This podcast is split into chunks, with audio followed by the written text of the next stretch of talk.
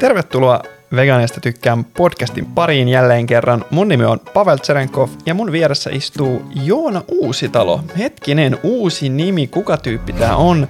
Moni ehkä tunnistaakin, että Joona on meidän Viral TikTokista tuttu kasvo, ollut tosi aktiivinen siellä, siellä päälle vuoden, mun hyvä ystävä ja nyt äh, podcast-tiimissä mukana. Tervetuloa Joona.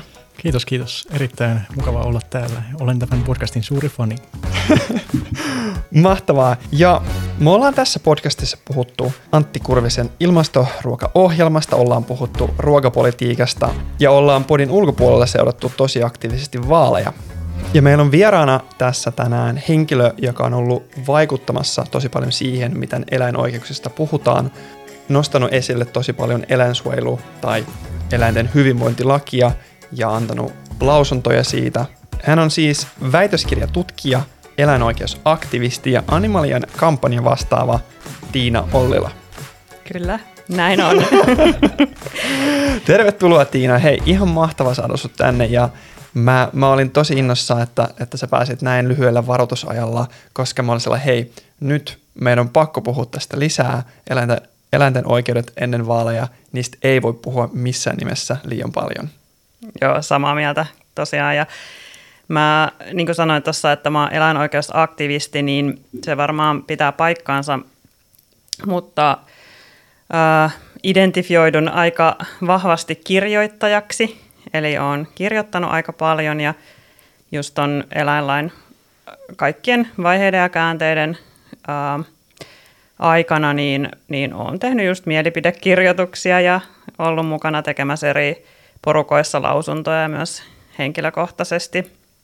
Olen tehnyt ja yrittänyt aktivoida ihmisiä mukaan, koska tämä ei ole kauhean Uh, no, tämmöinen niin mediaseksikäs aihe, että eläinlaki ja ylipäätänsä eläinpolitiikka, ja sitten siihen kuitenkin tarvittaisiin tosi paljon ihmisiä mukaan, niin siitä syystä on myös iloinen, että voidaan puhua tästä aiheesta, koska sitä puhetta ei ole tarpeeksi. Todellakin. Ja sä sanoit, että eläinoikeustyötä, eläinoikeuskeskustelua ei aina ole mediaseksikästä ja se ei ole ehkä semmoista nättiä keskustelua, mitä on helppo, helppo heittää mediaan tai, tai Twitteriin ja kaikki tarttuu ja on samaa mieltä. Ja se on myös sitä, että usein ihmiset ei tiedä, mitä kaikkea tapahtuu niin sanotusti pinnan alla, miten paljon työtä on vaatinut vaikka eläinten uusi hyvinvointilaki ja miten siihen on vaikutettu. Niin kerrotko hiukan, että miten sä ja ja tiimi e- eri projekteissa olette vaikuttaneet eläinoikeuspolitiikkaan tai eläinoikeuskeskusteluun nyt viime, viimeisenä parina vuotena vaikka? Joo, tavallaan tässä on mm, niin kuin vähintään ikään kuin kaksi tasoa. Eli on se, että akateemisessa keskustelussa tai akateemisessa yhteisössä, jossa esimerkiksi nyt itselläni rakas yhteisö on kriittisen eläintutkimuksen verkosto, niin siellä me toki voidaan kirjoittaa, puhua, käydä keskustelua, joka on jotenkin tietyn tasosta tai se mm, ehkä niin kuin kurkottaa johonkin tulevaisuuksiin tai, tai jopa hahmotella jotain utopioita tai, tai puhua siitä, että eläinten että onko niin kuin eläinten käyttäminen oikeutettua. Ja sitten toisaalta meillä on tämä todellisuus, jossa me eletään ja esimerkiksi nyt nämä vaalit ja, ja tota, edustajat, jotka sitten valitaan aivan oikeasti, aidosti päättämään niistä asioista ja niistä olosuhteista, jossa ne miljoonat eläimet elää. Joten mä niin yritän olla molemmilla tavallaan tasoilla siinä mielessä, että yritän, yritän tehdä sitä sellaista työtä ja tutkimusta ja sellaisia projekteja tai ää, kirjoittamista, missä pystyy tekemään sellaista ajattelua, joka menee sinne pidemmälle.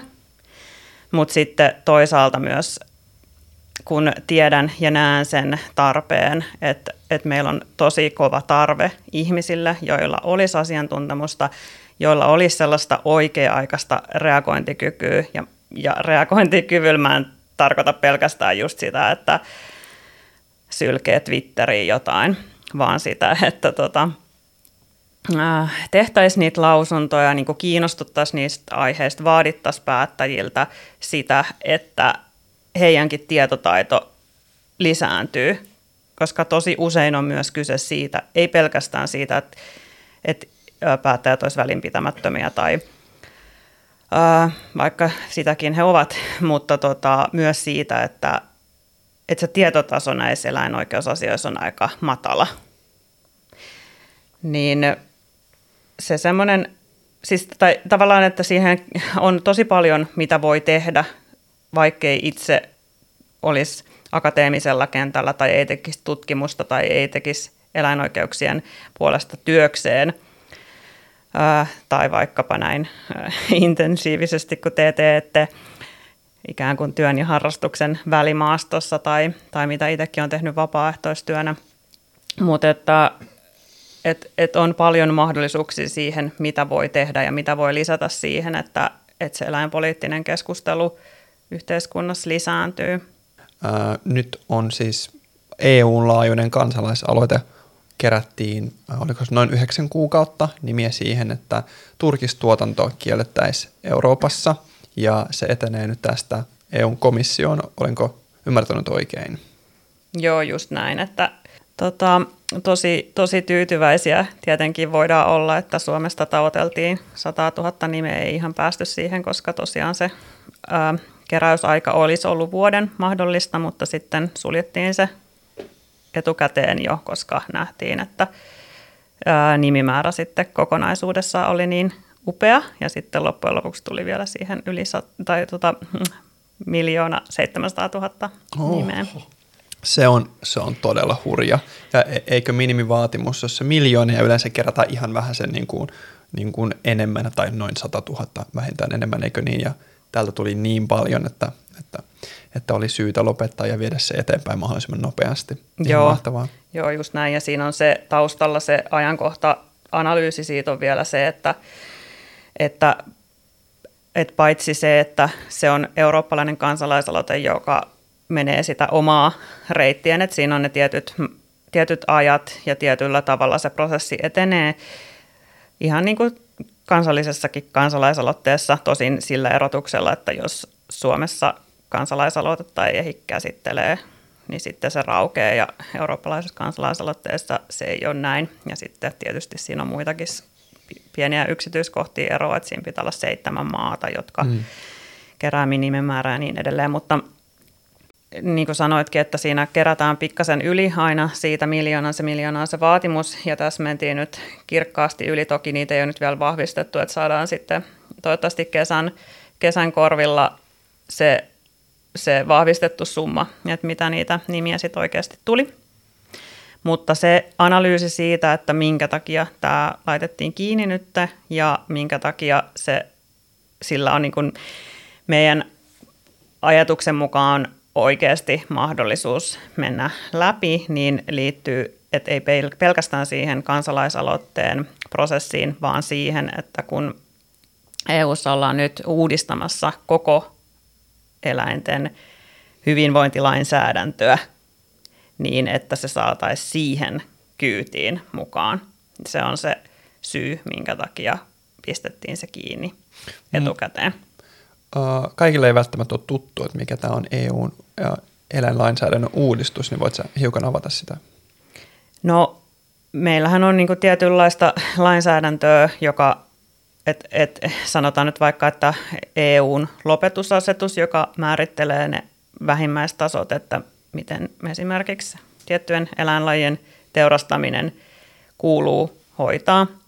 Ja sitten on tietysti sitten kansallista lainsäädäntöä.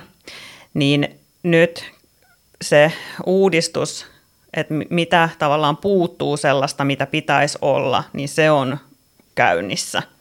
Eli sit siihen olisi mahdollista saada monien eläinlajien häkkikasvatuksen kielto esimerkiksi. Sitten voi olla jotain muita asioita, mitä, mitä niin kuin ajatellaan, että koko EUn laajuisesti, että esimerkiksi just nämä teurasmatkat tai kuljetusajat ja, ja mitä siihen nyt sitten voikaan tulla, mutta että ajatellaan, että, että siellä on tai kun meillä on kansallista lainsäädäntöä, niin sitten kuitenkin me tarvitaan sellaista yhteistä eurooppalaista lainsäädäntöä niihin vähintään nyt niin kuin kriittisimpiin eläinsuojelullisiin kysymyksiin tai lajikohtaisiin asioihin, öö, niin sitä se tarkoittaa, että semmoinen, semmoinen niin keskustelu ja se prosessi on, on käynnissä. Ja siitä on toki kysytty sit myös kansalaisten mielipiteitä ja toki myös Suomessa. Mä oon itse miettinyt tosi paljon tuota aloitetta ja se on ihan mahtavaa, että mulla on saatu niin paljon nimiä tuohon, mutta kuinka realistisena ite, sä itse pitäisit sitä, että tuommoinen sitten koko Euroopan laajuinen turkistarhauksen kielto menisi, menisi läpi? No totta kai mä sanon tässä, että mä uskon siihen. Ei mä muuten olisi tehnyt sitä työtä. No mutta joo, siis oikeasti, äh, oikeasti tota, totta kai me toivotaan siihen ja ja niin kuin mä sanoin, että se ei ole pelkästään se kansalaisaloitteen ikään kuin keino, vaan se, että se ajankohta ja se analyysi siitä ajankohdasta ää, ja suhteessa siihen koko, koko lainsäädännön uudistamiseen on niin kuin avoinna tällä hetkellä, niin sen takia on syytä uskoa, että se on mahdollista. Ja sitten sitä, sitähän tavallaan – tai se on niin jatkumoa sille Gates Ageille, mikä oli sitten muutamia vuosia sitten, että tavallaan se on niin se pohjakeskustelu nyt jo ollut EU:ssa se, että, että nämä tietyt häkkikasvattamisen muodot täytyy saada kiellettyä ja se on niin kuin jo valtavirtainen ajatus mm. ja sitten turkiseläimet vaan ei siinä kohtaa ollut vielä mukana. Joo. Mä haluan palata EU-tasolta vielä hiukan takaisin tänne meidän kotimaahan Suomeen ja se, miten turkistuotanto on tosi, tosi isossa osassa, kun puhutaan eläinoikeuksista ja yhä useampi sekasyökin kokee, että se on niin kuin eläinrääkkäystä ja täysin turhaa ja he vastustavat sitä. Ja tämä on myös kyselyillä to, niin kuin todennettu olevan näin. Mutta mut, sitten kuitenkin kuulee, että puhutaan jatkuvasti ja perustellaan sillä, että ei haluta kieltää tätä, että tämä on laillinen elinkeino ja totta kai tätä siksi saa tehdä. Ja, ja perustellaan sillä, että tä, tässä on niinku työpaikkoja ja niinku kauheat hyvät niinku tulot ja saa veroja tästä ja kaikki, kaikki hyötyy, paitsi tietenkin eläimet. Mutta sitten Animalialla te olette tehneet muun muassa tämmöisen Fur Exit niin julkaisun, mikä on tosi kiinnostava. Mä kuulen siitä enemmän vielä sulta ilomielin lisää. Ja MOT julkaisi muun muassa niin kuin tämän, teidän, tämän teidän työn pohjalta tämmöisen turkistarhauksen satumaiset luvut, sitten niin kuin videon ja artikkelin, jossa haastateltiin, oliko, oliko se Fifurin toimaria, joka tosi töykeästi vastaili ja niin kuin kiisti. Että, ja myös Antti Kurvista kaikkien lempari maa- ja metsätalousministerimme ja molemmat kiisti niin kuin minkälaista, että olisi niin kuin luvuja pyöristelty vähän korkeammalle kuin mitä ne oikeasti on. Mutta yksi tärkeä, mistä, mistä mä haluaisin sinulta kysyä, on tässä Furexitissä se, että, että tässä on tutkittu sekä, että kuinka iso työllisyys tästä niin kuin on oikeasti Suomelle, kuinka isot äh, verotulot, kuinka isot vienti, tuontitulot ja se, että miten turkistarhaajat voi työllistyä tai miten näitä turkistarhoja voi käyttää senkin jälkeen, kun turkistuotanto on lopetettu. Joo, tosiaan tämähän oli niin, että Jyrki Kataisen hallitus 2011 vuonna kirjas hallitusohjelmaan, että tämmöinen vaihtoehtoja, siis eri työllisyysvaihtoehtoja tarhaajille pohtiva selvitys tehtäisiin. Ja tätä nyt ei sitten kuulunut eikä mm-hmm. näkynyt koskaan tähän päivään mennessä. Ei ole näkynyt eikä kuulunut, joten se oli se syy sitten lopulta, että minkä takia Animalia sitten ää, teki tämän toimeksiannon professori Eija Vinnarille. Ja sitten viime vuoden keväällä sitä sitten valmisteltiin ja syksyllä julkaistiin. Eli tavallaan puhutaan turkistarhauksen exit-strategiasta. Eli siinä on just selvitys, tavallaan semmoinen selvitys niistä työllisyysasioista, ää, viennistä ylipäätänsä vaihtoehdoista turkistarhaajille, joka olisi pitänyt olla olemassa jo aikapäivää sitten. Ja ää, toki niin kuin olennaisimmat luvuthan siitä, ja nyt koko ajan sillä hetkellä, tai tällä hetkellä nyt jo, kun me ollaan eletty tässä kuukausia ja kuukausia taas eteenpäin, niin se tarkoittaa sitä, että jälleen tarhoja on mennyt konkurssiin. Eli siis semmoiset keskeiset, keskeiset havainnot on se, että siellä ei ole enää kuin se vähän reilu 500 tarhaa. Suomessa on kuitenkin ollut tuhansia tuhansia tarhoja. Ja tota, noin 200 ihmistä, jolle se pitäisi jollain tavoin kompensoida tai pitäisi keksiä jotain muuta työtä. Eli ne luvuthan on hyvin pieniä nykyään enää. Ja sitten tämä, tämä raportti on nyt käännetty englanniksi ja viime viikolla se on julkaistu englanniksi myös, eli sit sitä hyödynnetään tuolla muissakin maissa ja, ja just Euroopan unionissa lobbaamiseen englannin kielellä. Joo, mulla oli yksi kysymys. Mä tota, niin, kuuntelin just tota, teidän Animalian podcasti Eläinten ääni-niminen, niin sieltä, jos mä muistan oikein, niin oliko se, että jopa yksi, tar- yksi turkistarha per kuukausi menee niin kuin, tota, niin, konkurssiin? Oliko semmoinen tahti suunnilleen? Joo, on siellä aika, aika hurjia ne ollut, että tota, meillä ei, ei ihan niin kuin luvut enää meina pysyä perässä. Tuossa silloin viime keväällä justiinsa, kun tätä taustatyötä tässä tehtiin ja koko ajan oli, että no onko se nyt 762 tarhaa, no oh, nyt se onkin 600 tarhaa, nyt se onkin vähän yli 500 tarhaa, eli mm. kyllä se vauhti alkaa olla tosi kova alaspäin. Mitä sitten nämä mm, esimerkkivaihtoehdot on, miten turkistarhaajat vois työllistyä muuten kuin turkistarhaamalla? No tämän exit-strategian mukaan, että siellähän on paljon vaihtoehtoja tai voidaan ottaa oppia niistä maista, joissa turkistarhaus on kielletty. Ja toki, toki on monta, montakin vaihtoehtoa, aurinkoenergia tai itse asiassa jo turkistalouslehdessä, alan omassa lehdessäkin oli muistaakseni viime numerossa tai toisessa numerossa oli juttu siitä, että ei toki niin, että turkistarhauksen sijaan, vaan oheen lisätuloiksi voisi, voisi tehdä jonkinlaista viljelyä mm.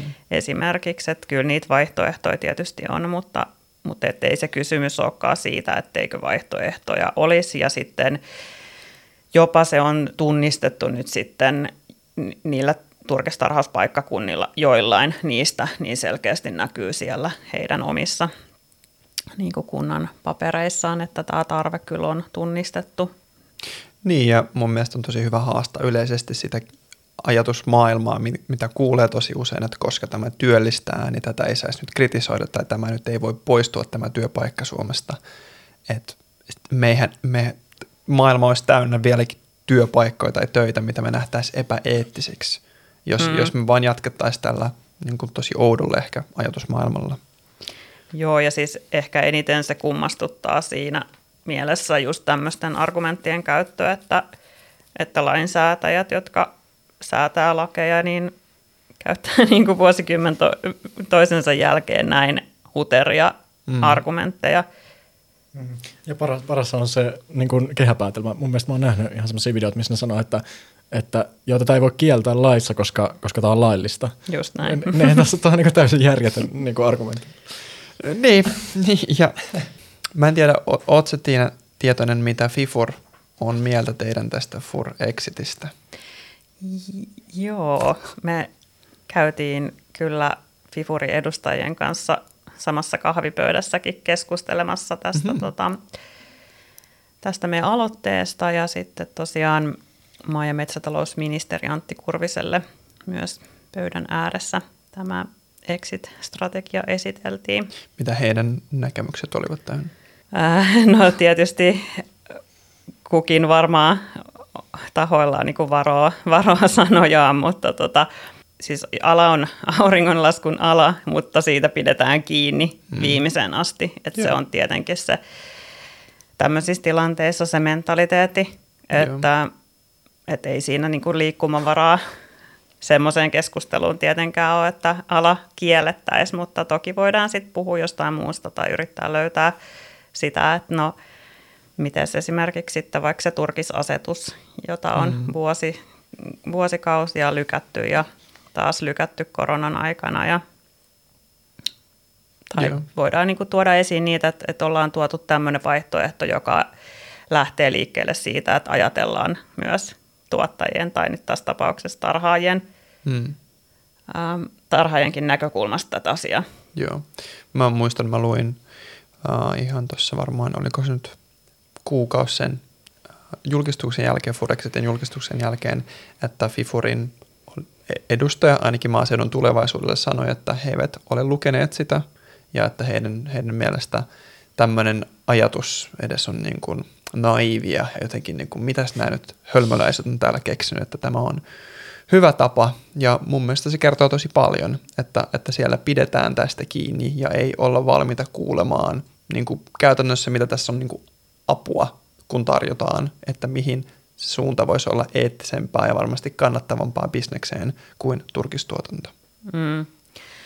Mutta tuossa on just se, että et tietysti siinä mennään vähän kaksilla rattailla, että mediassa voidaan sanoa sitten vähän ää, kärjekkäämmin aina ja sitten kuitenkin, niin kuin sanoin, että vaikka heidän omassa, omassa alanlehdessäkin kuitenkin on jo selkeästi, vaikka toki siellä on aina ne juhlapuheet ja, ja näin, mutta kuitenkin jokainen tietysti tietää, että jos pankit ei anna lainaa ja, ja koko ajan tulee kriisiä kriisin perään, niin Joo. mihin se johtaa.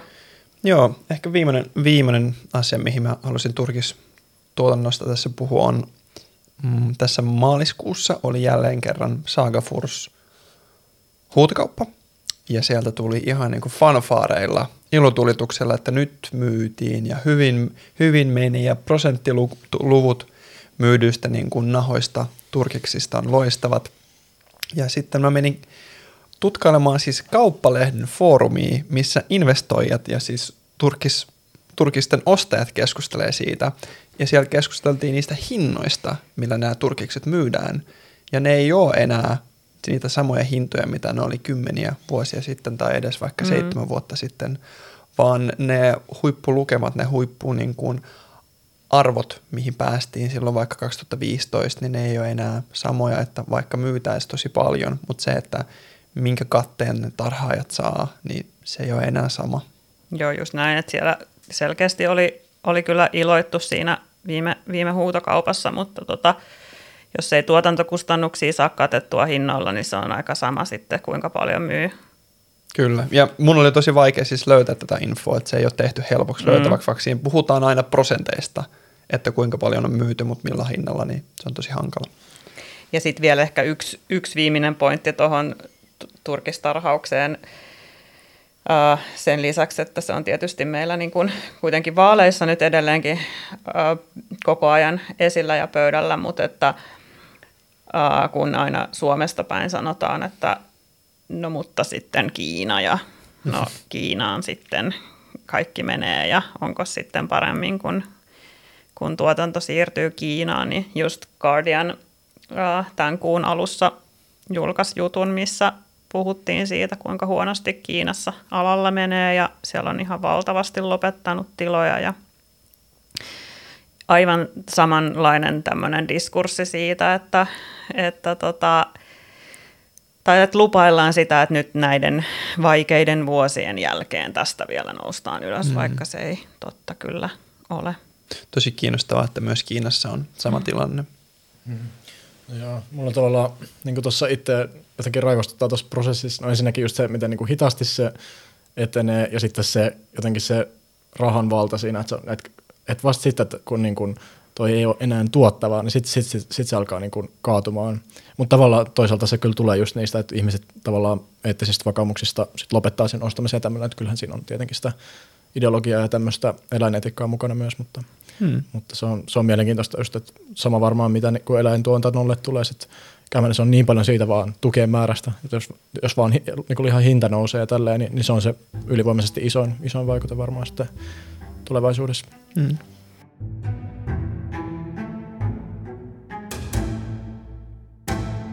Väsytystaistelusta puheen ollen eläinten hyvinvointilaki, entiseltä nimeltään eläinsuojelulaki, äh, lähti niin kuin ensimmäisellä rattailla pyörimään 12 vuotta sitten, onko näin? Se on aika järkyttävää. En muuten itse asiassa tiedä, että onko Suomessa yhtään toista tämmöistä uudistusta tai laki, lakikokonaisuutta, jossa olisi kestänyt näin kauan. Joo. No nyt eduskunta on hyväksynyt eläinten hyvinvointilain ihan tässä mm, noin kuukausi sitten. Ja oliko viimeisessä niin kuin käsittelyssä, mitä oli, niin siinä hyväksyttiin se, että se olisi muuten siirtynyt seuraavalle hallitukselle. Joo, joo, että ei siinä sillä tavalla enää sitä niin kuin pelkoa ollut, mutta että koko ajan tässä on ollut vielä viime keväänäkin me oletettiin, että se tulee aikaisemmin ja sitten taas se meni ja taas ja taas ja taas no. ja sitten onhan se aika koomista, että sitten loppujen lopuksi se tulee ihan oikeasti siihen kaikista viimeisimpään hetkeen tai toisiksi viimeisempään hetkeen kuin voi olla. Joo. Mutta se hyväksyttiin, niin kaikki ei välttämättä ihan perillä, että okei, mitä se tarkoitti, tai kaikki ei tiennyt, että hei, nyt on uusi eläinten hyvinvointilaki, niin voit sä lyhyesti kertoa sun mielestä tärkeimmät pointsit, mitä muutoksia tapahtuu ja ketä eläinsuojelu, anteeksi, eläinten hyvinvointilaki koskee? Periaatteessa sen pitäisi koskea kaikkia ja periaatteessa sen uudistuksen lähtökohdat on hyvät ja tarkoitus kuulostaa hyvältä. Ja muutos siitä, että se muuttuu eläinsuojelulaista eläinten hyvinvointilaiksi on periaatteessa hyvä, mm-hmm. mutta too little too late. Oh, oh. Eli tota, jo, jos se, se olisi uudistettu systemaattisesti sillä tavoin, mikä siinä on tavallaan se tarkoitus ja ajatus taustalla ja mikä näkyy kyllä siellä, niin se voisi olla ihan hyvä, mutta valitettavasti siinä ei ole sellaista systematiikkaa, vaan, vaan sitten siellä on tosi paljon poikkeuksia ja, ja sitten niissäkin parannuksissa, mitä tulee, niin on pitkät siirtymäajat.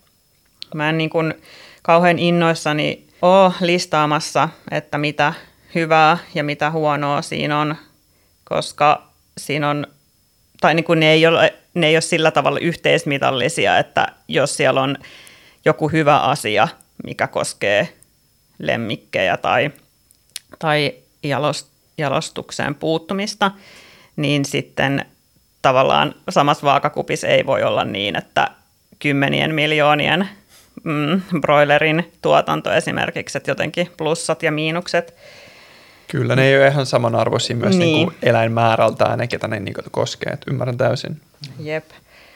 Mutta tota, ja sitten ehkä sekin, että nyt kun tätä, tämä laki on hyväksytty ja tulee voimaan ensi vuoden alusta 2024, niin kyllähän sekin jotain kertoo, että tässä on nyt sitten monet keskustalaiset ollut tätä iloitsemassa, että tämä on saatu läpi, että se tavallaan se lähtökohta näyttää hyvältä ja se, että eläinten hyvinvointitutkimus niin kun periaatteessa näkyy siellä, mutta sitten ei kuitenkaan. Eli se, että jos, jos oltaisiin otettu aidosti huomioon se kaikki tutkimustieto, mitä meillä on, niin se laki ei olisi tämän näköinen, koska se ei voisi ö, sallia siis esimerkiksi turkistarhausta, se ei voisi sallia munantuotantoa häkeissä, mutta ei ehkä myöskään lattiakanaloissa, koska niissäkin on selkeästi ihan hyvinvointitutkimuksen mukaisia ongelmia. Se laki ei voi sallia lehmien pitämistä parsissa eikä emakoiden pitämistä emakkohakeissa, mutta nyt se kuitenkin sen tekee, eli sallii. Mm. No, hyvä on niin se, että nämä porsitushäkit, joissa emakko on, niin niiden niin uusien rakentaminen kielletään, mutta sitten siellä on se pieni porsaan reikä nimenomaisesti, mm-hmm. että sitten näitä vanhoja rakenteita voidaan korjata. Eli potentiaalisesti kymmeniä vuosia. Joo. kestää sitten vielä. No sitten emakkoiden tiineyshäkit, eli se, missä emakko keinosiemennetään, niin ne kielletään. Ja myös uusien parsinavetoiden rakentaminen kielletään. Mutta siinäkin on se, että, että jos nämä olisi nämä asiat, jotka on nyt hyviä, sikojen kastraatiokielto tuli vielä viime metreillä mukaan, se on toki hyvä asia. Mutta että tavallaan ne on kaikki sellaisia asioita, mistä on puhuttu jo tosi pitkään. On ollut tiedossa, että nämä pitäisi olla sillaissa, niin vähän liian myöhään, liian vähän on ehkä se summaus siitä. Oliko myös niin, että tuossa laissa kaikille eläimille ei edes taata niin kuin jatkuvaa vedensaantia? Joo, siellä on niitä poikkeuksia, mikä koskee sitten just turkiseläimiä tai esimerkiksi rekikoiria tai sitten vasikoita. Uhuh. Joo. Tämä on, on todella, todella surullista kuultavaa ja luettavaa ja siksi sana hyvinvointi särähtää aika pahasti korvissa, kun tätä, tätä aihetta käsittelee. Mutta tämä on nyt hyväksytty ja tällä mennään ainakin so far – ja usealla kuulijalla saattaa herätä pelko, että mitä seuraavaksi, että pitääkö odottaa seuraavat 12 vuotta, että tulee mitään muutoksia ja parannuksia eläinten hyvinvointiin, niin Tiina, miten on? Miten, miten eläinten hyvinvointiin vaikutetaan seuraavaksi lain tasolla? Joo, tämä on ehkä semmoinen asia, mitä kannattaa painottaa, että missään nimessä se ei tarkoita sitä, että, että tämä laki on nyt sementoitu. Toki kyseessä oli niin kuin kokonaisuudistus, eli sen oli tarkoitus olla iso uudistus, ja nyt ne, nyt ne ei niin kuin vastaa sitä käsitystä me, meillä, mitä me ajatellaan, että jos pistetään ikään kuin totaalisesti remonttiin ja tehdään, tai sitten tehdään jotain pieniä parannuksia – mutta siis seuraava hallitushan on aivan täysin vapaa päättämään, mitä asioita pitäisi tehdä tai muuttaa siihen lakiin, että senpä takia sitten kannattaa miettiä, ketä äänestää. Joo, ja tässä, tässä varmaan on hyvä, hyvä tilaisuus plugata Animalien seyn yhteistyössä tehty vaalikone – mikä löytyy muun muassa vaikka animalia.fi kautta vaalikone, eikö näin? Joo. Joo, ja, ja sen, sen teen myös itse, ja sieltä löytyy niin kuin, ehkä, ehkä koen, että itselleni sopiva ehdokas, ja suosittelen kaikille, ketkä miettii, kenelle eläinoikeudet ovat tärkeät. Uskon, että jokaiselle meidän kuuntelijoista on. Ja ylipäätään siksi niin kuin nyt on todella, todella tärkeää kiinnittää huomiota, että, että ehdokkaat ja puolueet puhuu eläinten oikeuksista – että tämä työ ei ole nyt tehty seuraavaksi 18 vuodeksi, vaan nyt niin, kuin, niin sanotusti hanskat laitetaan käsiä ja ruvetaan töihin. Joo, ja toi 12 vuotta tuli sul varmaan siitä, kun ne siirtymäajat on 12, eikö niin? Mä ajattelen, että, että 12 vuotta menee uuden niin kuin lain tietysti. niin, kuin... niin, niin, niin, niin, joo, joo, joo. okei. Okay. No, se on se maaginen luku tässä niin, nyt 12. Niin. Joo, niinpä muuten on jo. Tota, joo, no ehkä tuohon vielä haluaisin sanoa sen, että että en niin kuin missään nimessä ajattele, että, että tota, äänestäminen riittää, että et kyllähän tässä on niin, kuin niin paljon asioita, mitä pitäisi ja voisi tehdä, että ei tarvi missään nimessä olla tosi aktiivinen joku loppari ammattilainen vaikuttaakseen näihin asioihin, vaan että, että se on tosi tärkeää että ne, joilla on tietoa, tai siis että sitä tietoahan saa nyt esimerkiksi just Animalian sivuilta tai Animalia Mediasta, journalistisesta julkaisusta tai mistä tahansa raporteista, tutkimuksista nyt ikään kuin tällaista ää, popularisoituu tietoa nyt saakaan, niin sen vieminen ehdokkaille ja puolueille, niille, jotka päättää siitä, että minkälaisia puolueohjelmia te- tehdään – siellä on tosi paljon vaihtoehtoja siinä, että ei tarvitse kokea niin, että, että jotenkin pitäisi olla tosi ammattilainen vaikuttaakseen niihin asioihin, vaan että siellä on kyllä tilaa ja, ja päättäjät ei myöskään saa kuitenkaan eläinaiheesta niin paljon kysymyksiä eikä, eikä myöskään vaatimuksia, Mm. siis henkilökohtaiseen, henkilökohtaisiin kanaviinsa esimerkiksi. Että ei kannata sille arkailla, että, että jos on, on asiallisesti ja ystävällisesti yhteydessä, niin se kyllä on suositeltavaa. Niin, ylipäätään se, että se nostaa keskustelua mm. tai nostaa, että hei, tämä on minulle tärkeä. Tosi hyvä pointti. Ja sitten just noin, että, että kun se laki on nyt valmis, mutta sehän vaikuttaa sitten asetuksiin.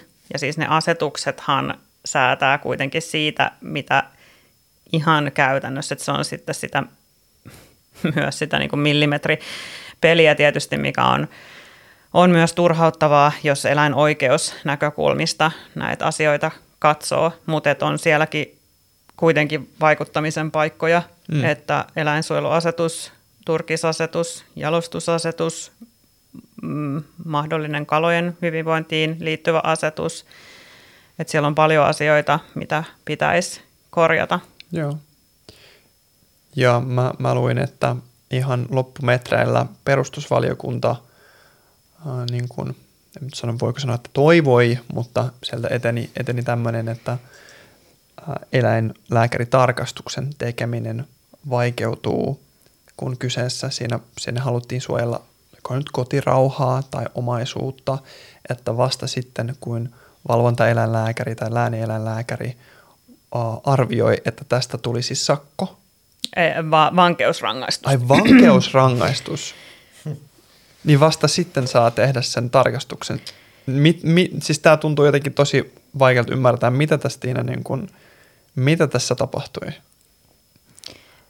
Se tuli kyllä yllätyksenä, että, että kun tavallaan se ei ollut mikään semmoinen asia, mistä, mikä oli enää missään pöydällä, vaan se tuli sitten vasta siinä kohtaa esiin.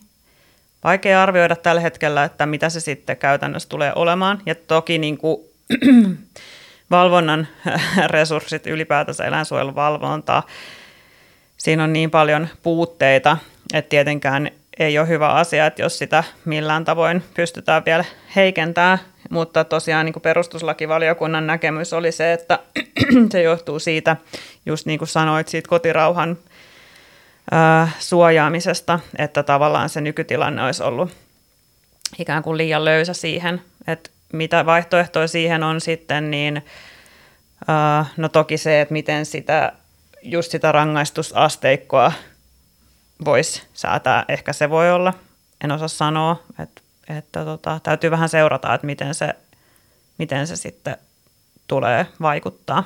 Joo, eläinlääkärit ja eläinlääkäreitä edustava taho on ainakin ottanut kantaa, että miten ennen tarkastuksen te- tekemistä siinä voi Kyllä, tietää, näin, niinpä. miten sinä Mm. meinaat rangaista, tai niin kuin mit, mi, miten siitä voisi tulla rangaistus.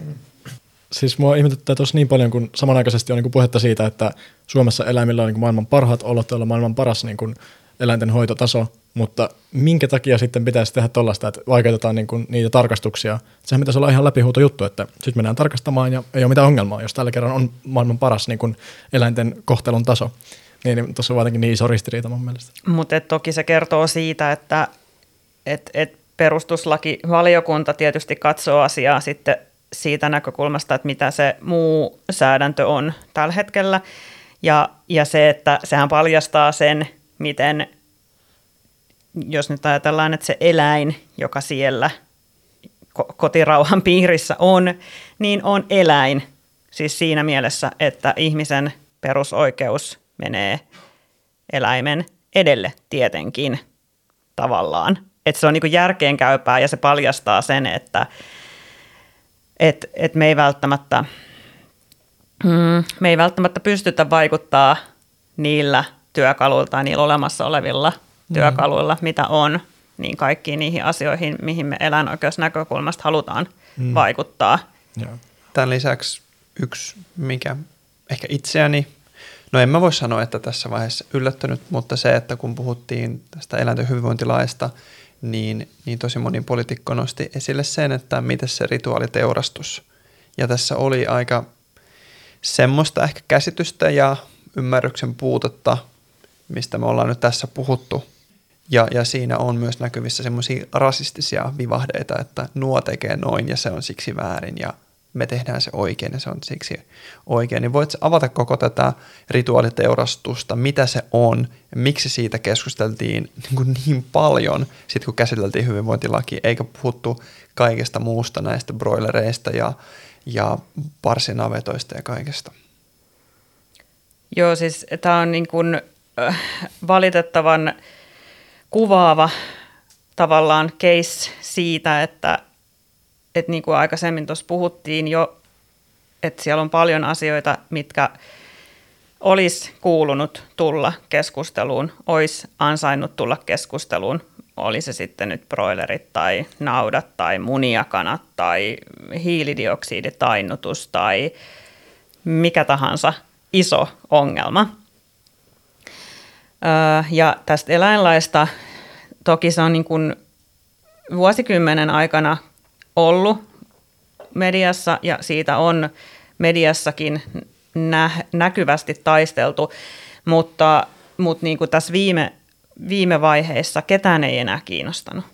Ei mediaa, ei päättäjiä. Hanskat oli pudonnut ja se oli tavallaan semmoinen tilanne, että nyt se vaan menee ja nyt se laitetaan mm. loppuun.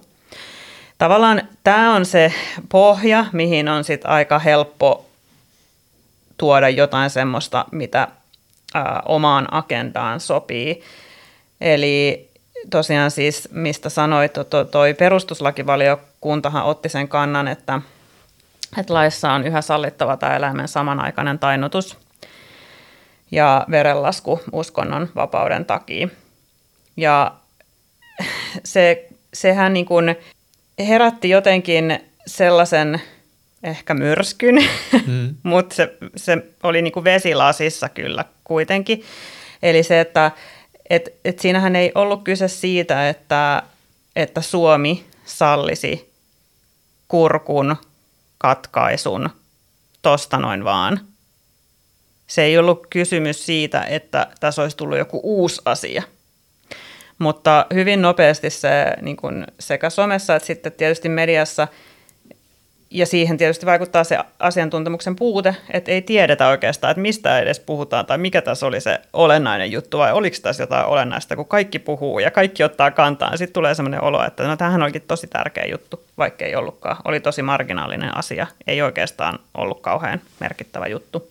Eli siis se, että se käytäntö mikä on ollut tähän, tähän asti voimassa, tulee jatkumaan samanlaisena. Siitä tässä oli kysymys. Eli se käytäntö tarkoittaa sitä, että tainnuttamisen voi tehdä samanaikaisesti. Käytännössä on niin vaikeaa, että se tehdään yleensä niin, että tainnutetaan ensin.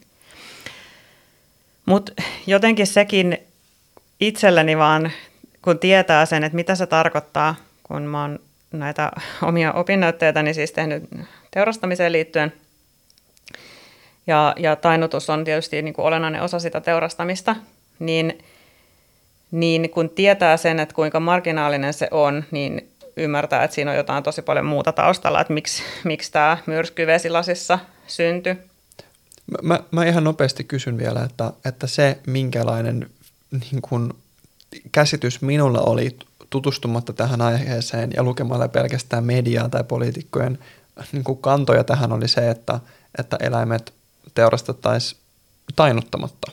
Että se on se, miten rituaaliteurastus nähdään, niin, eli, eli näin se ei ole, vaan se tainnuttaminen tehdään samanaikaisesti ja tyypillisesti kuitenkin hiukan ennen, mm, eikö niin? Mm, joo, ja tämä on, tää on niinku se nykytila ja se ti- oikea tieto, mikä on aivan helposti saatavissa, mutta niin kuin se hämmästyttää kyllä, että miten paljon ihmiset lähtee siihen mukaan tämmöiseen, niin kuin, ja myös tietysti luottaa melkein kehen tahansa, joka kirjoittaa asiasta ja lähtee jakaa sitten eteenpäin, ja sitten siitä tulee tämmöinen kohu.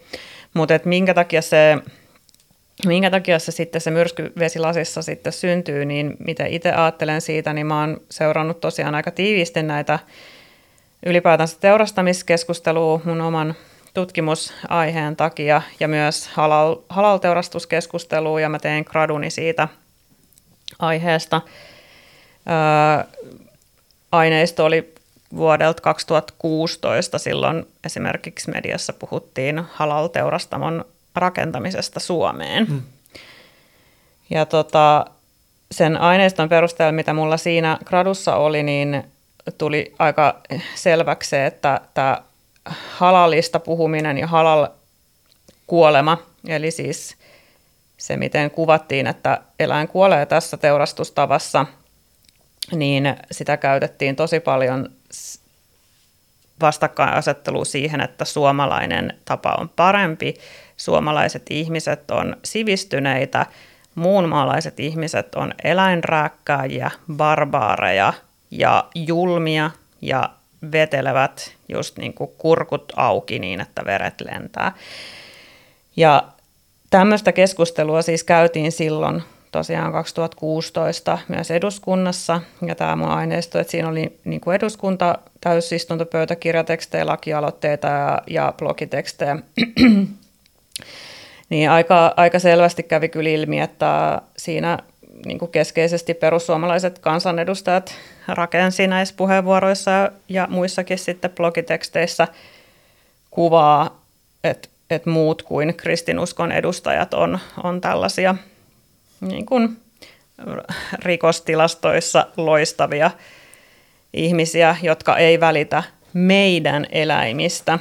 Eli siinä tuli tämmöinen vähän niin kuin meidän, meidän naiset, niin sitten meidän, meidän eläimet suojelun kohteeksi. Eli ikään kuin, että suomalaiset olisi niin eettisesti, e-, eettistä lihaa kuluttavia ää, ihmisiä, jotka pitää huolta meidän omista tuotantoeläimistä.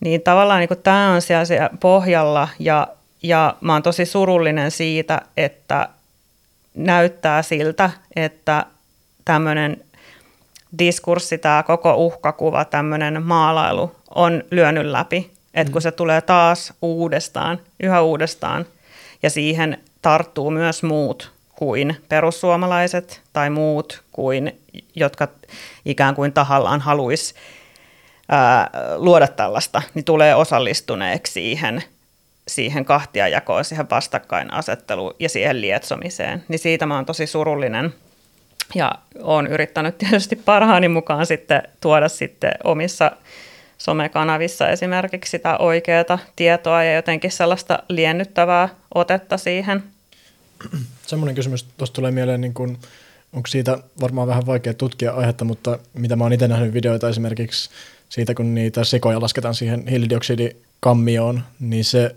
itselle ainakin näyttää niin kuin aivan niin kuin puhtaalta kidotukselta ja tällä, että, että, jos joku sanoisi sulle, että niin argumentiksi, että mutta joo, että kyllä tämä rituaaliteurastus kuitenkin aiheuttaa eniten kärsimystä, niin onko, se, onko sekään edes totta tavallaan? Niin, ja just se, että kun nyt muistetaan niin kuin se tilanne, että Suomen kontekstissa se, kuten sanottu, niin se on käytännössä samanaikainen tai vähän ennenkin se tainuttaminen. Ja just se tainuttamisen tapahan, ää, se, että no nautojen, nautojen kohdalla se voi olla se pulttipistooli, mutta sitten yhtäkkiä me ei puhutakaan tai me ei nähdäkään ollenkaan sitä, niin kuin sä sanoit, sijat miljoonia, mm-hmm. broilerit miljoonia, muniakanat miljoonia, öö, unohdinko vielä jonkun kalat miljoonia, jotka kokee tämän tainutusmenetelmän, joka on hiilidioksiditainutus, tukehtumisen mm, kautta, tai tuk, niin kuin se tunne, mikä jää viimeiseksi tunteeksi, on tunne tukehtumisesta – ja, ja tämäkin on niin kuin, äh, hyvinvointitutkimuksen, ja niin kuin sä sanoit, että on näitä, äh, että kun sijat laitetaan sinne, missä, mihin sitten kaasu johdetaan, niin, ja niistä on tehty tutkimusta, ja niitä on kuvattu, ja, ja mitattu, kuinka kauan siinä kestää siinä taintumisessa, niin tämähän luulisi olevan päivänselvä asia. Hmm, jo. Ja sitten kalojen kohdalla, mitä nyt tämä lakikin sallii, eli tavallaan massa tukehtumisen, koska se, että jos sä ongit kalan, niin silloin ollaan huolissaan siitä, että täytyy kopauttaa kunnolla tajukankaalle. Mutta sitten kun se on kaupallinen, kaupallinen kalastus, eli kalat on päällekkäin, vierekkäin, läjässä, päällekkäin, tai niin kuin hiertävät toisiaan ja tota, niin verkoissa. Niin, ja sitten se, että, että miten tainnutus tapahtuu. Aivan. Niin, niin se, että, että tässä kuitenkin nyt puhutaan nämä lajit, mitä nyt tuli mainituksi, niin siinä on kymmeniä, kymmeniä, kymmeniä miljoonia eläinyksilöitä vuodessa, joka vuosi. Mm-hmm. Ja tämä ei niin kuin noussut minkäännäköiseksi keskusteluaiheeksi. Mulle tulee ihan mieleen se perus, puhutaan vaikka kiinalaiset ovat barbaareja ja eläimiä, kun syövät koiria. Ja sitten me, me voidaan syödä ihan vapaasti sikoja ja broilereita ja nautoja ja kaneja, että se on ihan fine, koska me ollaan suomalaisia, me ollaan tosi hyviksi ja me, me ymmärretään, miten hoitaa näitä eläimiä hyvin. Mm. Ja tuossa on niin tosi tärkeää sen takia olla tarkkana siinä, että mitä päättäjät sanoo, mitä heidän puolueet edustaa. He voivat esiintyä vaalikuvissa koiran kanssa. He voivat sanoa, että he rakastavat eläimiä. He voivat sanoa paljonkin eläinten hyvinvointiasioista, mutta että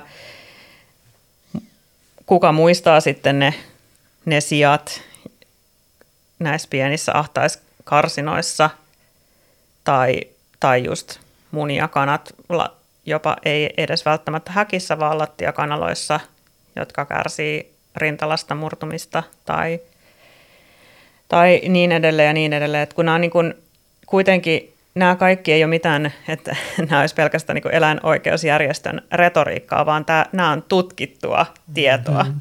Että nämä ei ole mitään semmoista, että tässä liiotellaan tai halutaan jotain aiheuttaa mm, joo. Kauhureaktioita. Joo.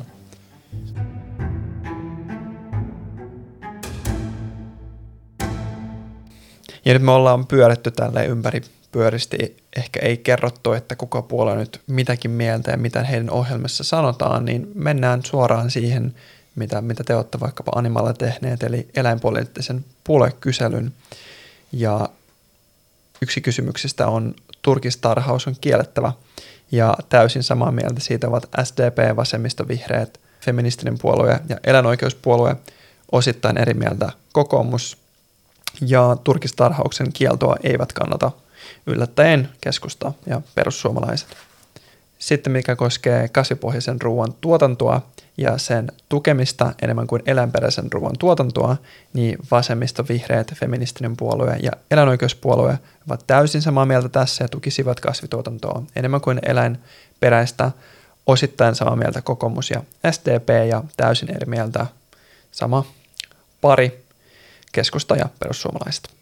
Ja sitten tämä oli mun mielestä kiinnostava, eli broilerien jalostus aiheuttaa eläimille kärsimystä ja siihen tulisi puuttua väittämä, ja täysin samaa mieltä ovat SDP, vasemmisto, vihreät, feministinen puolue ja eläinoikeuspuolue, osittain samaa mieltä kokous, osittain eri mieltä, että broilerien jalostus aiheuttaa eläimille kärsimystä ja siihen tulisi puuttua, niin perussuomalaiset ja täysin eri mieltä on keskusta.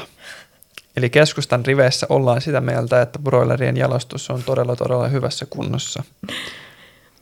Tämä on mielenkiintoista siinä mielessäkin, kun tämä on kuitenkin avoimesti Animalian eläinpoliittinen puoluekysely, joka on siis avoimesti kuitenkin eläinoikeusjärjestön tekemä kysely.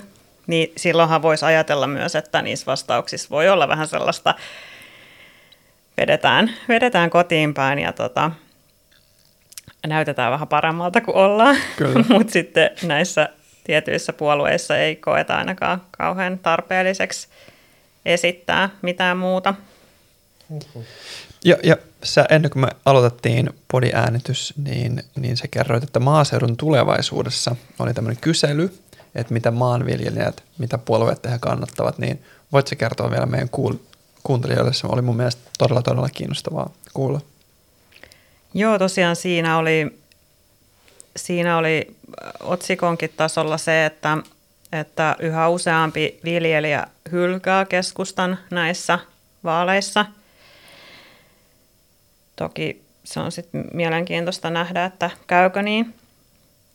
Ja se, mikä siinä sitten tietysti niin kuin eläinnäkökulmasta ei ole hyvä, että keskustasta siirrytään esimerkiksi kannattamaan perussuomalaisia ja tai kokoomusta, mitä siinä, siinä oli sitten kyselyssä ää, vastauksina, koska tota, sitten jos ajatellaan tota meidän tekemää kyselyä, niin totta kai on aika selvää se, että siellä on vähän riippuen kysymyksestä ja, ja vuodesta.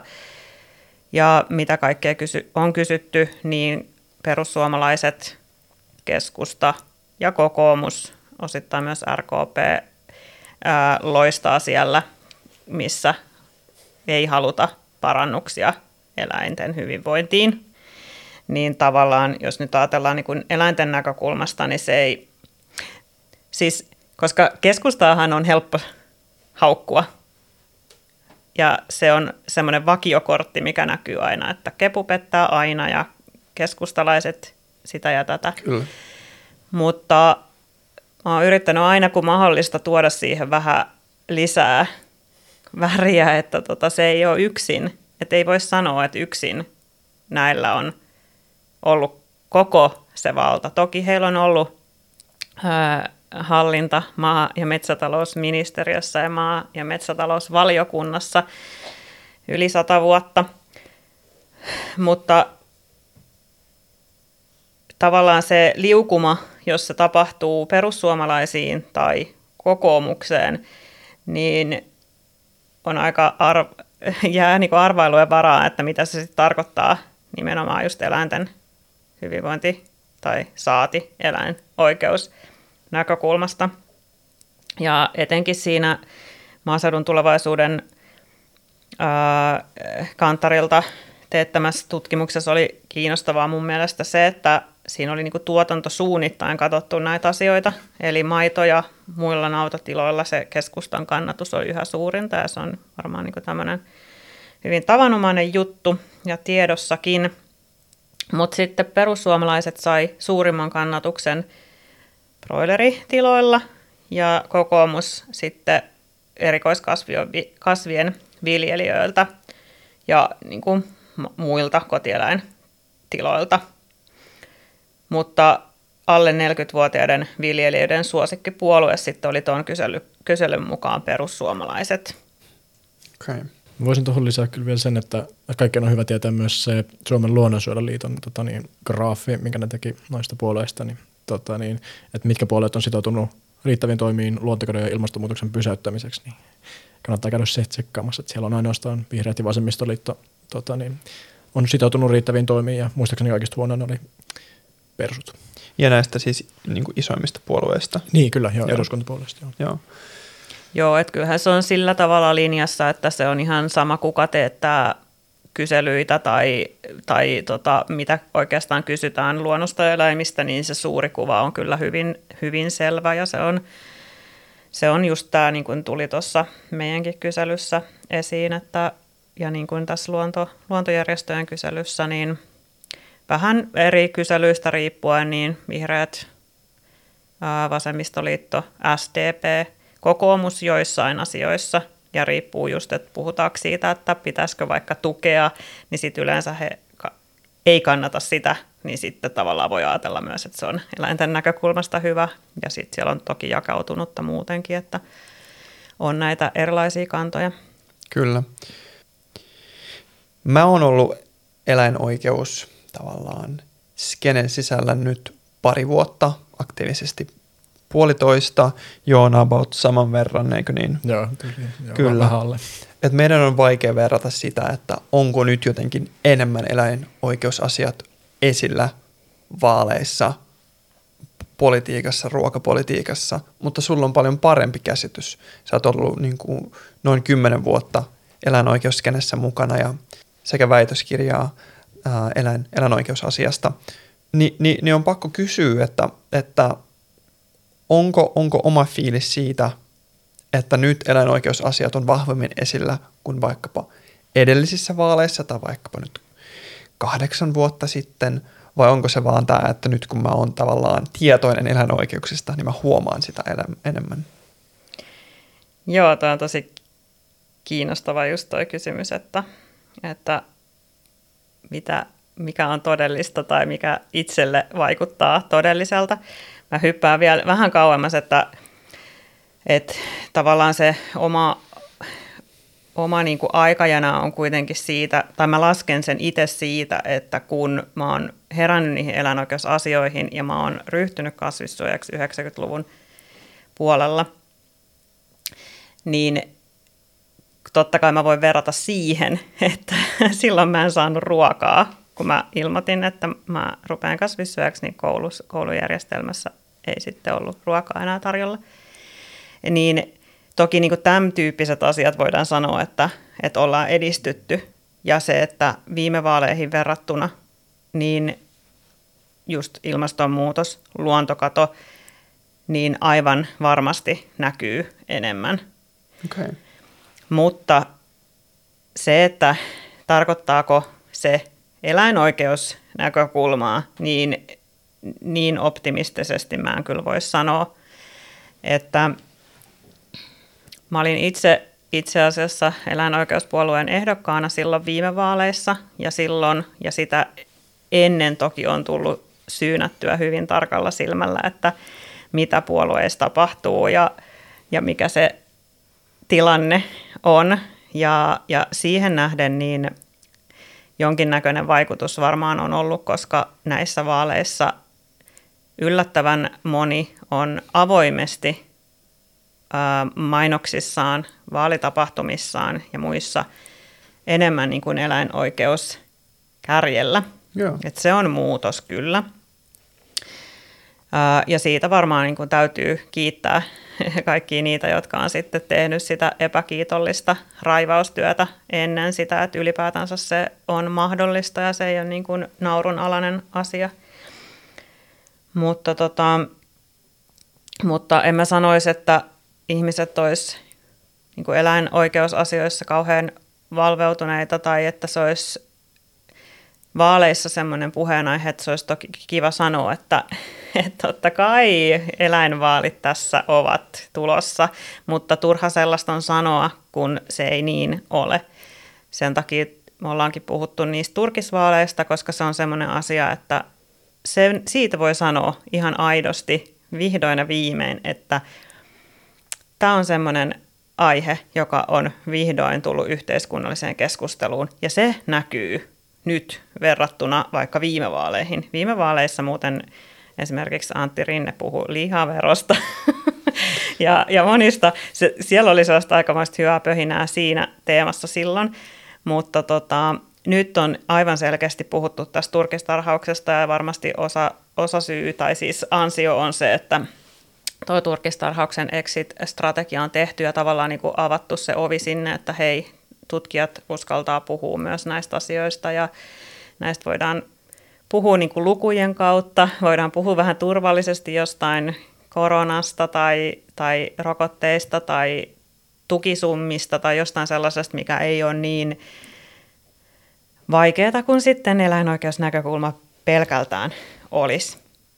Kun sä sanoit, että on nyt tulossa turkisvaalit, niin mulla ainakin tuli tosi ylpeä fiilis myös sun työstä, mitä, mitä tota, noi olet tehnyt, ja kun sä sanoit, että, että usein se voi olla epäkiitollista, niin se, että nyt se vihdoin näkyy niin kuin lähes kaikille, että mitä on tapahtunut, ja nyt se on kaikkien niin kuin ruokapöytiäkin keskusteluissa mukana, että mitäs mieltä sä oot, että pitäisikö turkistarhaus kieltää, niin se on tosi harvinaista, että näin, niin kuin, niin kuin nämä, näin isot tavallaan tuntuu, että voitot on tosi harvinaisia. Ja voitto sekin vielä, että tässä ei ole kielletty mitään, mm-hmm. mutta ylipäätään, että puhutaan siitä. Mm.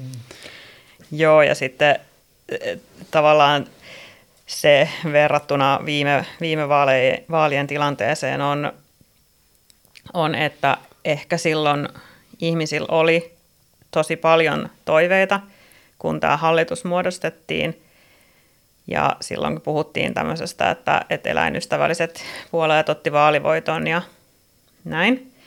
Ja se ei ollutkaan sitten ihan niin, niin hyvää, mitä sitten nyt on nähty. Tässä toki on ollut monia, monia kriisejä ja asioita, minkä takia sitten aina ne eläinasiat on helppo laittaa sinne pöytälaatikon viimeisen pinon alimmaiseksi. Mutta, tota, mutta et ehkä toivoisin, että ihmiset kiinnostuu niistä asioista, kiinnostuu siitä eläinpolitiikasta ja näkee sen, että se ei ole kiinni yhdestä ihmisestä, se ei ole yhdestä ehdokkaasta, se ei ole yhdestä puolueesta, vaan se on siitä, että meidän täytyy saada niin paljon enemmän väkeä, niin paljon enemmän painetta sinne, että ne asiat muuttuu. Niin. Joo, kyllä. Joo, ja sitten mulle tuli tuosta niin mieleen semmoinen, jotka on luonnehtinut tosi hyvin, että, että puolueet on aina semmoisia niin hitaita koneistoja, jotka niin kuin reaktiivisesti ottaa vaan sen, mikä, mikä niin kuin kansalaisyhteiskunnalta tulee, että, että se on just järjestöjä ja tämmöisten, vaikka meidän ja teidän niin kuin järjestöjen just tavoite olla se radikaali, ketkä niin kuin painostaa, ja sitten puolet ottaa, sitten kun on tarpeeksi samassa siinä, niin kuin, että hei, me halutaan niin kuin, nyt eläinoikeudet puheeksi, niin, niin, tota, niin silloin vasta puolet ottaa sen, koska eihän ne tavallaan jos nyt tosi kylmästi sanoo, niin periaatteessa haluaa mitään muuta kuin tulla uudelleen valituksi, ja silloin ne ottaa sellaisia asioita, mille on kannatusta jo valmiiksi. Niin, niin, niin että aika harvoin niin puolueiden sisältä tulee jotain tosi radikaalia aloitteita, mutta ne pitää vaan niin puskea ulkopuolelta tavallaan.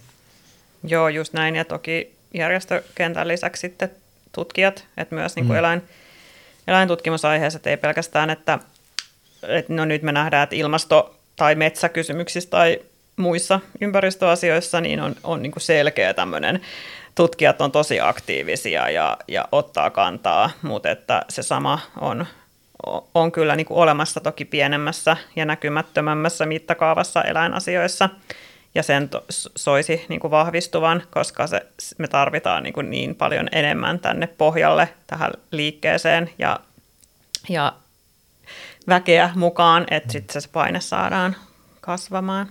Kyllä.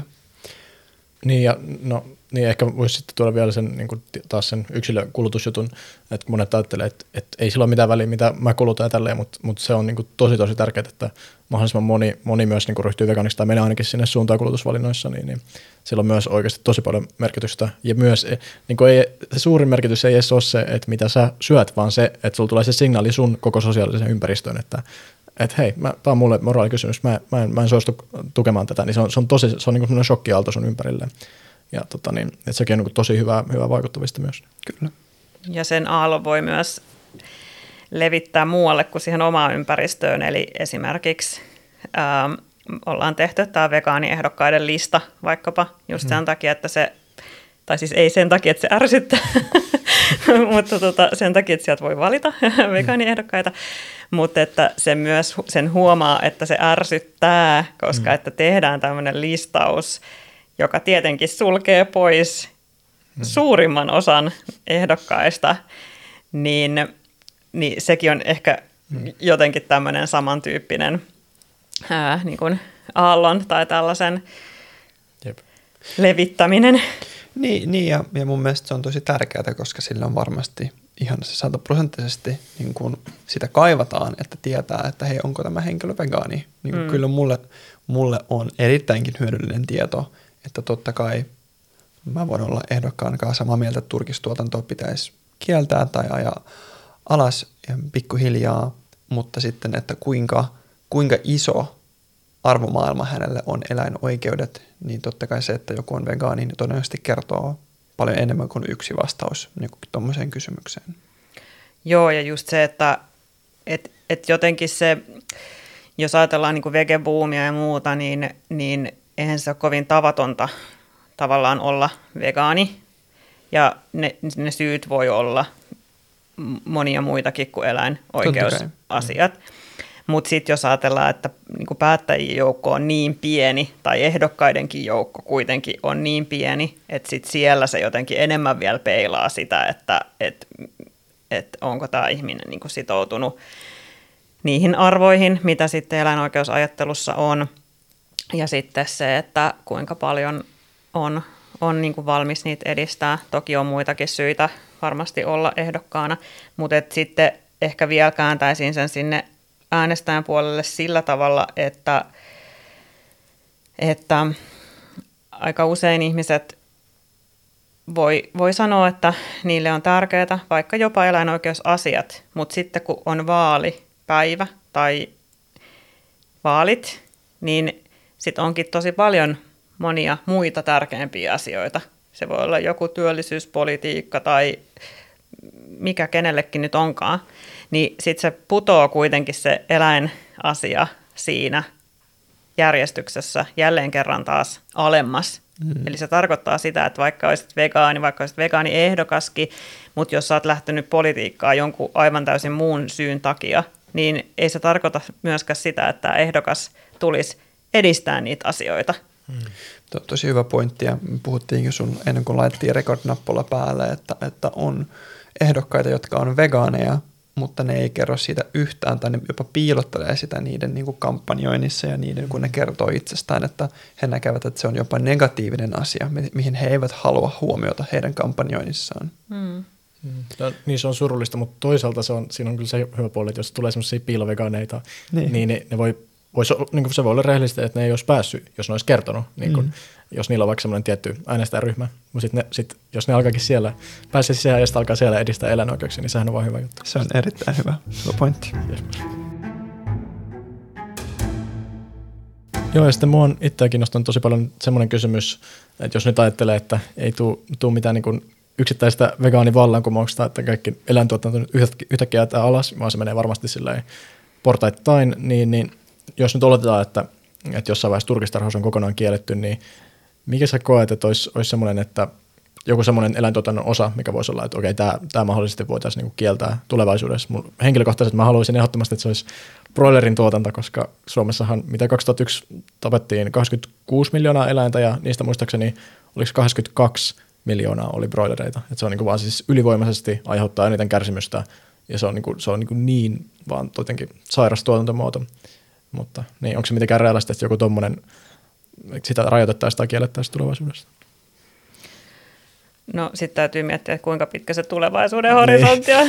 tuota, äh, horisontti on aika kaukana. Mm, siis totta kai niin kun pitää, tai minä ja me, jotka eläinoikeuksien puolella tässä asioita tehdään, niin halutaan ajatella, että, että tehdään sellaisia asioita, mitkä on mahdollisia jollain aikavälillä, mutta broilerin tuotannon kieltäminen, olen itsekin joskus kirjoittanut mielipidekirjoituksen otsikolla broilerin tuotanto on kiellettävä, hmm. mutta tota, ei ole ihan ensimmäisenä niissä kiellettävien joukoissa kyllä. Mutta se ei toki niin kuin, estä sitä, että tehdään kampanjointia ja, ja yritetään vaikuttaa ensisijaisesti tietysti sen kasvun pysähtymiseen ja sitten asteittaiseen alenemiseen. Mutta varmaan jotenkin tämmöisestä realisti näkökulmasta, niin sitten se ikään kuin se seuraava iso juttu voisi olla just joku tämmöinen hiilidioksiditainutuksen kieltäminen mm. tai, tai niin kuin yh, siis monia asioita, häkkikasvatuksen kieltäminen, hiilidioksiditainutuksen kieltäminen, semmoisia niin kuin teemoja, jotka ei ole lajikohtaisia, vaan että ne sitten vaikuttaa monien eri lajien ää, käyttöön. Ja sitten toisaalta to, niin kuin toinen näkökulma voisi olla sitten se, että et entä se talous, että et ainakin sianlihan tuotanto on niin kuin talo, tosi taloudellisissa vaikeuksissa. Ja on vaikea niin kuin nähdä, että miten sitä enää saataisiin kannattavaksi, niin tavallaan sitten se peruste tai se syy, että minkä takia joku sitten lähtee äh, niin kuin vielä syvempään syöksyyn, niin se voi olla sitten just tämä tää mm. talous. Yeah. Mulla on tämmöinen, ei nyt foliohattuteoria, mutta oikeasti siis ihan valitettavan mahdollinen siis tulevaisuus, että, että joku sonosi vaikuttaisi broilerituotantoon tai siipikarjatuotantoon niin, että, että siinä tapahtuisi isokin muutos. Mä mietin sitä vaikkapa, mitä minkkien kohdalla tapahtui, oliko se nyt Tanskassa, että siellä 17 miljoonaa minkki tapettiin siis lyhyessä ajassa koronariskin takia. Nyt on navetoissa, joka neljännessä navetossa kryptosporidioosi, tämmöinen, mikä siis tarttuu navetoissa työskentelevien vaikka kännyköistä ja siis ihan vaikka, että hengittää. Ja Valio on ilmoittanut, että pidä suu kiinni navetassa tai varopuhelimen käyttöön. Ja, ja lintuinfluenssa on jatkuvasti uutisissa. Tietenkin Suomessa meillä on tosi vähän lintuinfluenssa-tapauksia, mutta me ei ikinä voida tietää, mitä, mitä tapahtuisi tulevaisuudessa, että harva osasi ennakoida kolme kuukautta ennen, ennen koronan iskua, että näin, näin tulisi käymään. Hmm. Joo, ja sitten vielä yksi, yksi tuommoinen semmoinen niin kuin, ei eläinoikeuksiin liittyvä, niin on tietenkin semmoinen teknologinen disruptio, että jos, jos tulee niin kuin, joku, esimerkiksi maidosta on mun mielestä tehty semmoista jo niin kuin, täsmälleen maitoa, mutta, mutta ilman lehmää. Juustosta on, ainakin on tehty joo, Niin, niin, niin, niin semmoinen, jos semmoinen saadaan vaan niin kuin jossain korvaamaan sen ja sitten siitä tulee tehokkaampaa ja taloudellisempaa ja sitten tekee isommat voitot, niin, niin sehän niin kuin käytännössä tuhoaa sen varmasti. Et kuka haluaa syödä niin kuin kidutettua kanaa, jos voit syödä täsmälleen samaa, mutta eettisesti tuotettuna ja sitten se on halvempaa ja sitten se on ekologisempaa ja tällainen. Mm. Mutta tuossa on vielä just se, että toistaiseksi ihmiset haluaa syödä sitä mm. kidutettua kanaa. Jep. Eli tavallaan se, se just niin kuin broilerin tuotanto on siinä mielessä erityinen, koska se on niin kuin täysin rakennettu se kulutus tyhjästä. Mm. Se, on, se on valtava massiivinen teollisuuden ala, jota, jolla menee hyvin, mm. jota lisätään, joka kasvaa koko ajan.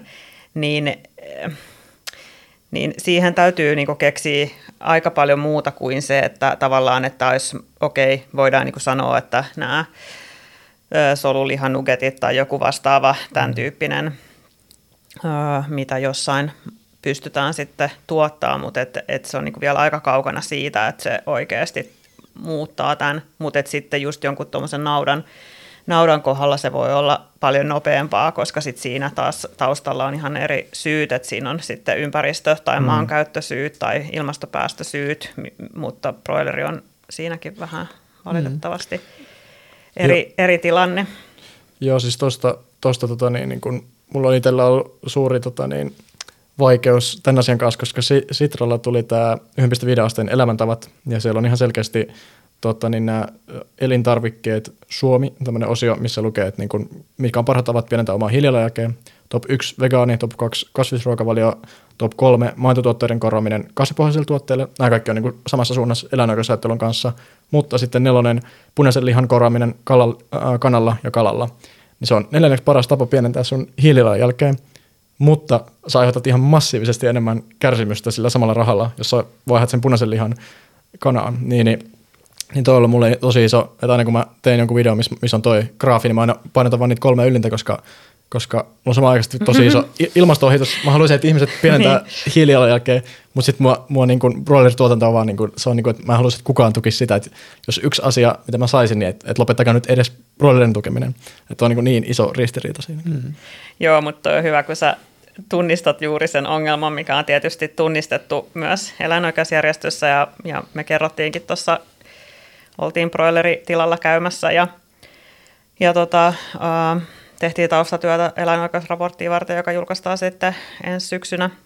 Niin, niin siinä on justiinsa tämä, että yritetään niin päästä kiinni tähän, että, että se asia ei ole pelkästään eläinoikeusjärjestön tai eläinoikeusaktivistien harteilla, vaan että, että vastuullisuus, kestävyys ympäristöjärjestöjen vastuu siinä, mitä ne on aikaisemminkin ähm, tavallaan suositellut tällaisia eri lihatyyppejä tai eri mm. kalatyyppejä tai eri puna, punainen valo, keltainen valo, vihreä valo tyyppisesti, niin, niin siinä on niin tosi paljon sellaista, mitä me pystytään tehdä yhteistyötä tai niin kehittää sitä, että, että me laajennetaan sitä ymmärrystä niin päin, että, että, että eläimet tulee mukaan siihen ilmastokeskusteluun tai ympäristökeskusteluun, hmm ja sitten tietysti toistepäin, mutta se ei voi olla semmoinen päästöjen laskentapeli, mm. jossa eläimen yksilöarvolla ei ole mitään merkitystä siinä graafissa.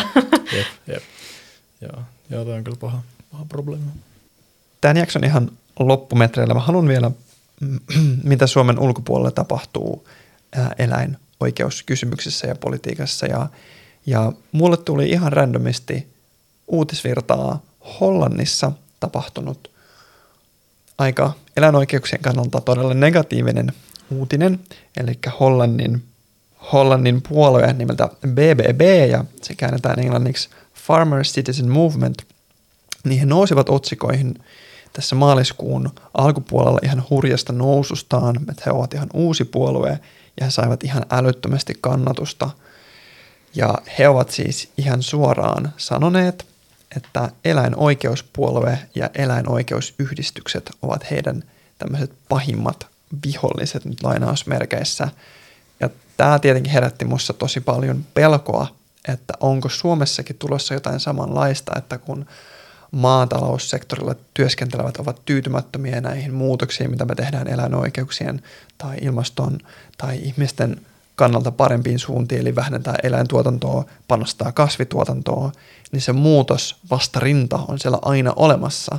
Ja se, että äänestää nyt vähemmän vaikkapa keskustaa tämän maaseudun tulevaisuuskyselyn mukaan, äänestää enemmän perussuomalaisia, jotka on vielä vahvemmin sitä mieltä, että niin kuin mitään ei pitäisi tehdä. Ja, ja, ja niin kuin tämän Animalian tehdyn puolekyselyn mukaan, niin onko, tai niin kuin, onko se jotenkin mahdollista, että Suomessa tulisi jossain lähivuosina joku maanviljelijöiden oma puole, joka olisi tosi eläinoikeusvastainen ja se olisi heidän yksi niin kuin agendoistaan, että, että eläintuotantoa ei saa millään tavalla koskea, vaan pitää jopa lisätä siihen panostusta, koska, ja sitten sieltä tulee nämä perusargumentit. No totta kai se on mahdollista, mutta että, no Hollannissa on sitten taas toinen ikään kuin kääntöpuoli on se, että siellä on kuitenkin ensimmäinen ja niin kuin pisimpään ollut eläinoikeuspuolue, jolla on jo valtaa, joka on saanut asioita aikaiseksi ja, ja tota, näin. Ja sitten taas tulee vaan mieleen tuosta, kun sä sanot, että, että, että olisiko se just puolue, niin, niin Suomi ei ole kauhean myötämielinen kyllä pienpuolueiden menestykselle, että olisiko se sitten eri asia, jos se olisi perustettu johonkin tämmöiseen keskustan jäänteisiin, niin en, en osaa sitä analysoida, että onko se todellinen uhka. Mutta ehkä tuossa on niin kuin kiinnostavinta se, että, että toki meidän olisi hyvä ajatella sitä, että miten sitä kokemusta vastakkainasettelusta pystyisi vähentämään. Ja, ja sitä mikä on valitettavasti sekin tulee eri kyselyissä ilmi tosi paljon Suomessa, että se elää ja voi hyvin se maaseutu vastaan kaupunkijaottelu, niin sen ainakaan niin kuin syventäminen ei kyllä tee hyvää eläin, eläinasioissa tai luonto- ja eläinasioissa, joten ehkä niin kuin eläin, eläinoikeusliikkeellä olisi siinä paikka miettiä, että miten sellaista hyökkäävää tai siis hyökkääväksi koettua viestiä voisi vähentää ja mi- millä tavoin voisi lisätä semmoisia kohtaamisia ja vaikuttamisen paikkoja, jotka otetaan vastaan helpommin ja että, että ei annettaisi mennä sen siihen, että tämä on jotenkin niin kuin identiteettipolitiikkaa, että, että siis pitäisi niin kuin varoa sitä, että kasvissyönti tai, tai vihreys tai saati eläinten oikeudet, että se leimautuisi yhden puolueen esimerkiksi asiaksi, niin se ei tosiaankaan ole hyvä, hyvä suunta. Ja niin ei missään nimessä ole, siis että toki vaikuttamistyötä esimerkiksi Animaliassa tehdäänkin puoluepoliittisesti sitoutumattomasti, eli tietenkin yritetään nimenomaan just vaikuttaa niihin puolueisiin, jossa, jossa näitä eläinkantoja ei ole vielä, tai että mikä on strategisesti järkevää, mutta että se ei tietysti riitä, että on yksi eläinoikeusjärjestö, joka tekee tällaista vaikuttamistyötä, vaan että sitä, sitä vastakkainasettelun vähentämistä pitäisi tehdä niin kuin monella tavalla, mutta mulla ei ole niin kuin valmiita vastauksia siihen, mutta on kyllä silleen kiinnostunut siitä että, ja, ja huolissaan myös siitä, että ettei siinä kävisi näin. Ja toki se sitten siihen päälle tulee vielä kaikki tämmöinen disinformaation ö, levittäminen, ylipäätänsä nykyiset kanavat, somet tai just tämä faktan tarkistuksen puuttuminen ja monet tämän tyyppiset asiat, mitkä vielä niin kuin hämmentää sitä soppaa. Kyllä. Se pitäisi jotenkin olla niin kuin oletus, että olisi joku faktan tarkistus, Kyllä. koska mm, t- tässä vaiheessa ei puhuta mistään, että, että sä vakuutat tiedolla ja faktalla ja asiantuntemuksella, vaan sä vaikutat sun viestintätyylillä. Niin se, se kertoo valitettavan paljon. Niin, ja sitten myös se, että kenellä on, on rahaa ja suhteita, pitää niitä mm. suhteita yllä tai, tai järjestää tilaisuuksia, tapahtumia, kohtaamispaikkoja. Onko sellaiset pyöreän pöydän keskustelut sitten aitoja tai mitä, mitä kaikkea sellaisia voisi olla, jotain menetelmiä, millä, millä voitaisiin tulla lähemmäs. Tosi hyvä pointti. Mä haluan Tiina kiittää sua erittäin paljon, että sä tulit, tulit meidän vieraaksi. Tämä on erittäin, erittäin ajankohtainen aihe ja mä uskon, että tämä motivoi useampaa nyt hei kiinnittää huomiota. Okei, hei, mä todellakin nyt äänestän ja mä katson, kuka se mun arvomaailmaa eniten parhaiten vastaava ehdokas. Sua voi muun muassa seurata vaikkapa Instagramissa ää, tämmöisellä nimellä kuin eläinoikeudet. yllätys, yllätys. niin, niin siellä, siellä mä oon ainakin just katsonut tosi paljon, että, että kun te kävitte siellä broileri tilalla, niin siellä jaoit, jaoit sisältöä muutenkin jatkuvasti tosi hyvää eläinoikeusaiheesta. I, mun, Joonan ja meidän kuuntelijoiden puolesta suuri suuri kiitos sulle Tiina kaikesta sun sekä työstä että tästä vierasjaksosta. Kiitos paljon, että sain olla mukana.